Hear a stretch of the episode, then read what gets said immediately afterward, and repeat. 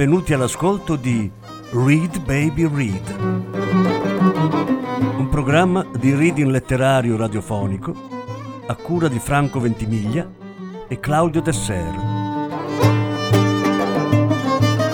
Voce Franco Ventimiglia.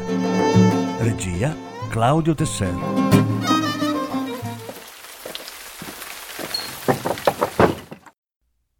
Viola di grado Fuoco al cielo. Seconda parte.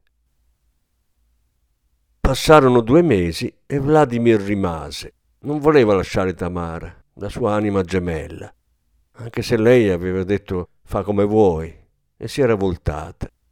Era tutta nuda, con un libro in mano, pensava ad altro, la schiena pallida contro luce. Rimasero insieme, nel villaggio al confine di tutto dove i funghi sono i più belli della terra, larghi e lucenti come pepite, ma carichi di veleno, dove il latte è pericoloso, duemila becquerel per litro, perché le mucche bevono ancora l'acqua contaminata del fiume. E così le vedono ogni giorno al tramonto, dalla finestra, grossi animali fiacchi che si dissetano in penombra tra le sterpaglie, perché non c'è altra risorsa idrica nel villaggio dove il consumo di stupefacenti è il più alto al mondo, perché la realtà è orrenda, insostenibile, e non si può tenerla sempre nella testa, bisogna scioglierla nell'acido, diluirla, dove il sole è quasi assente e il vento è così forte che toglie il sonno e graffia i vetri. E sembra sempre voler dire qualcosa, comunicare presagi misteriosi e distruttivi. Così la notte Tamara deve mettere i tappi alle orecchie e il cuscino sulla testa. Ma si sente lo stesso, si sente sempre tutto. Rimasero insieme, sempre più insieme, nel villaggio chiuso. Uno dei quattro addossati al fiume Tecia.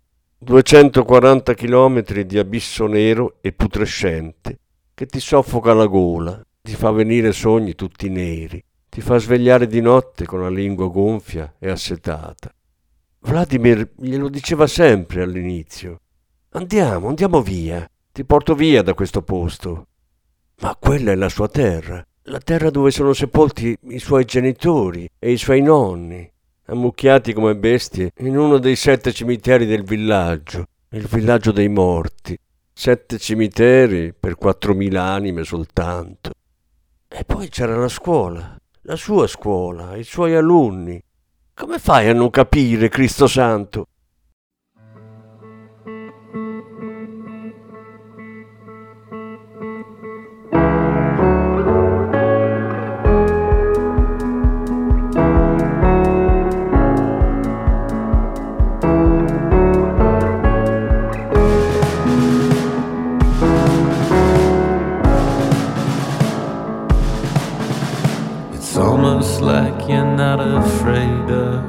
Anything I do. I want you here. You don't know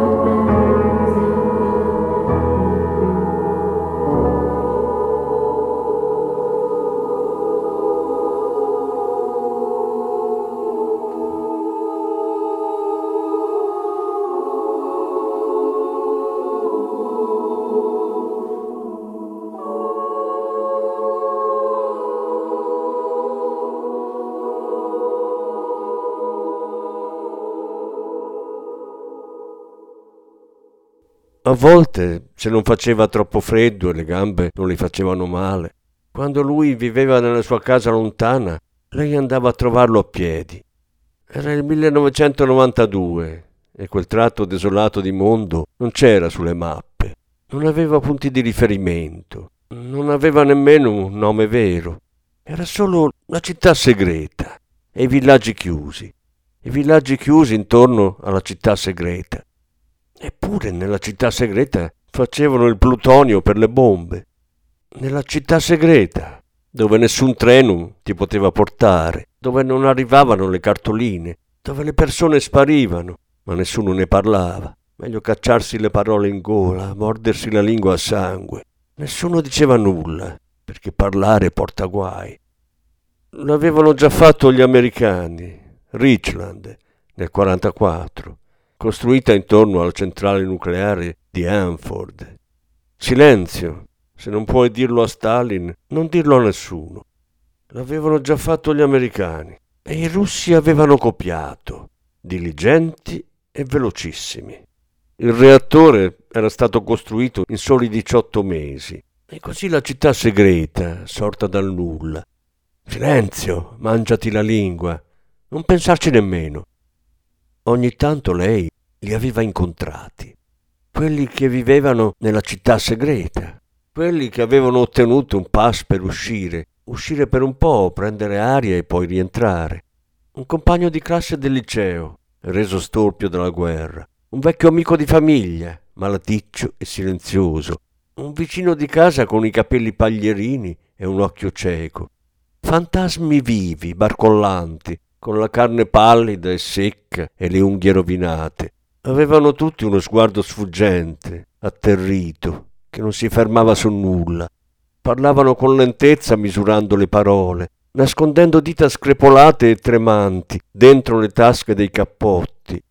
Ma d'altronde erano sempre stati così, malati, traumatizzati, difettosi, umani di risulta. Adesso invece avevano vestiti di buona foggia e mocassini in pelle d'agnello, se chiedevi delle loro vite, ti dicevano che la città segreta era un paradiso, teatri lussuosi, scuole di prim'ordine, supermercati pieni di prelibatezze. Dicevano viviamo come gli animali ben nutriti dello zoo. Era vero, era tutto vero, ma tutto falso. Camminava a lungo Tamara, tacchi consumati coperti dalle galosce e cappotto di lepre, le piaceva camminare, sentire le articolazioni stancarsi. Dopo il cimitero, la casetta rossa sbarrata del custode, la strada fino al quartiere nuovo era solo terra bianca senza figure, una secca di vegetazione minima e sbiadita. Toc toc, sorpresa, spero che tu sia solo. Vladimir la prendeva in braccio come una ragazzina. Si accoppiavano a terra sulle assi irregolari, sulle briciole di torta Kievski, nell'angolo della casa dove arrivava il sole, vicino al catino. Credevano che i corpi fossero un dono di Dio, tane perfette per mettersi al riparo dagli agguati della mente. Era un modo sicuro di amare, stare sulla pelle per non stare nell'abisso. E lei aveva l'abisso nella testa, dappertutto, un fondale nero. Mi manchi sempre, anche quando sei qui con me. E anche ti ho aspettato tutto il giorno, non ho fatto nient'altro. Giocavano a scacchi sul tavolino di legno, seduti sul divano a righe verdi. Lui la lasciava vincere e non lo dava a vedere. C'erano quadri alle pareti, città sconosciute in festa, cieli tersi di un azzurro carico. Il ritratto di una donna seria con il corpo piatto e stretto di una bambina, braccia conserte, seduta su una sedia in vimini, in un posto luminoso che forse era la Spagna, forse un posto inventato. Lui era stato nel mondo, in Europa da giovane, con i suoi genitori. Di quel viaggio le aveva raccontato solo la sensazione dell'estate nelle grandi città, un senso di sicurezza e di possibilità, l'odore di gasolio e di asfalto riscaldato dal sole le passava le dita tra i capelli crespi, una palla di polvere. I cani randagi volevano entrare, grattavano con le zampe sulla porta in legno scuro, ingrossato dal freddo. I cani guaivano, infreddoliti e soli, ma loro non aprivano mai. Lui voleva aprire, conservava per loro ossa di pollo e renna accatastate sul retro e coperte vecchie. Lei no, non voleva vederli.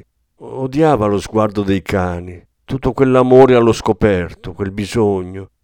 Si gelava, meno trenta, meno quaranta, pelle d'oca, dita fredde come chiodi. Un piccolo fuoco arancione crepitava nella stufa a muratura. Ti amo anch'io, e anche ti penso tutto il giorno e tutta la notte, e anche non posso stare senza di te nemmeno un minuto.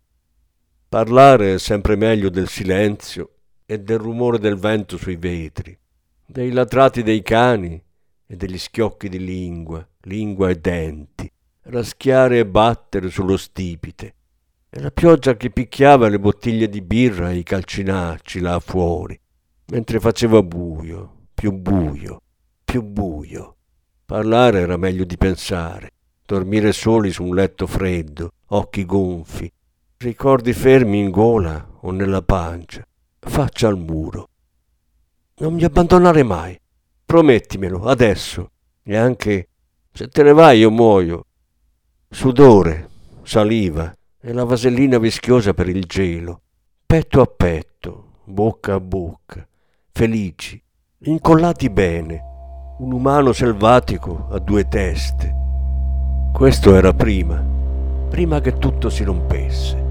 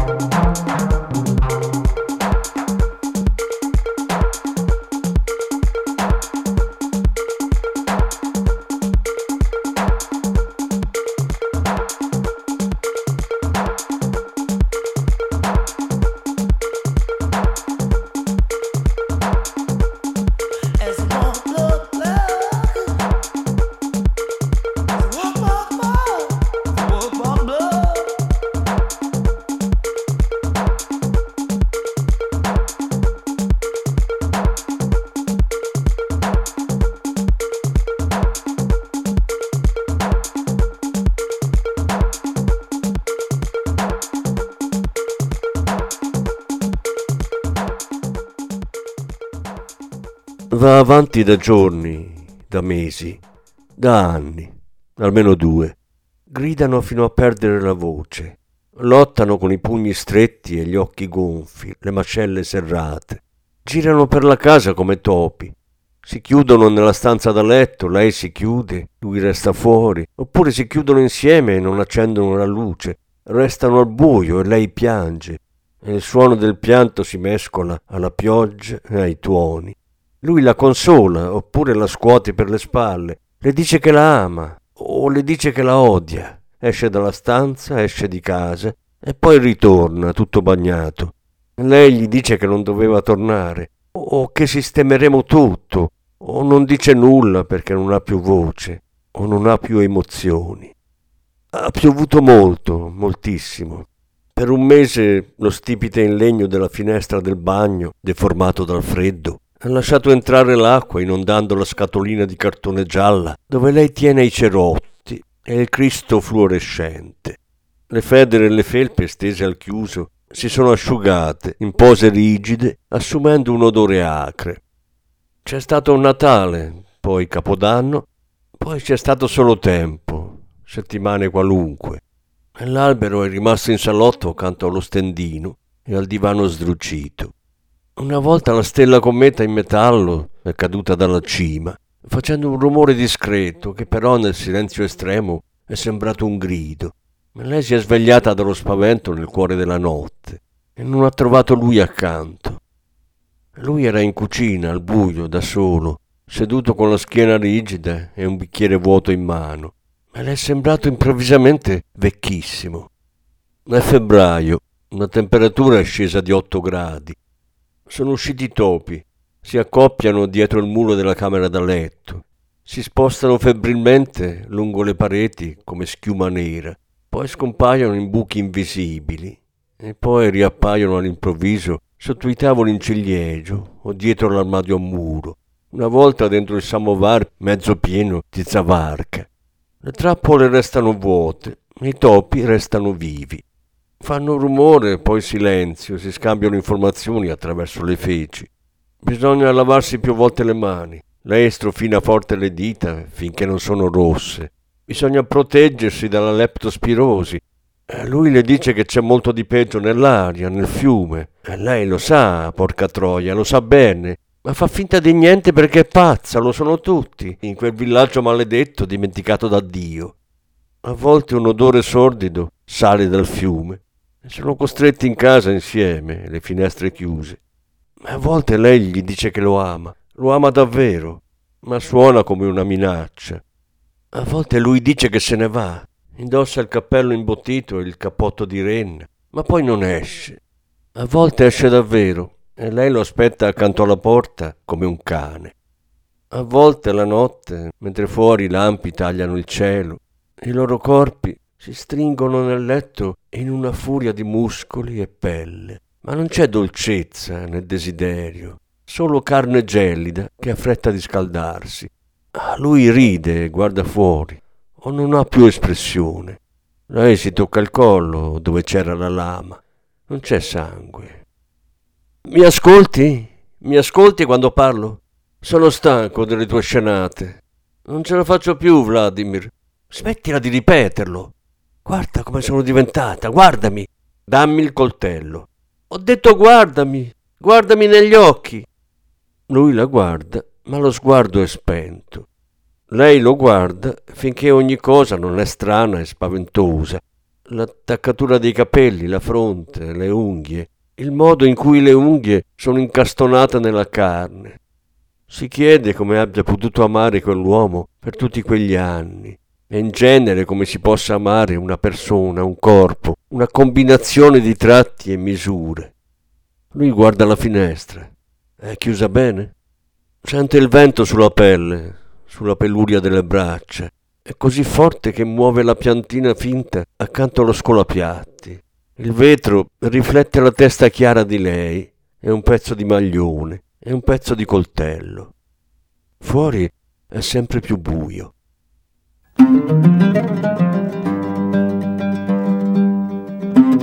Avete ascoltato Read Baby Read, un programma di reading letterario radiofonico a cura di Franco Ventimiglia e Claudio Tesser. Grazie per l'ascolto, alla prossima settimana. La successiva parte sarà trasmessa la prossima settimana. Thank you.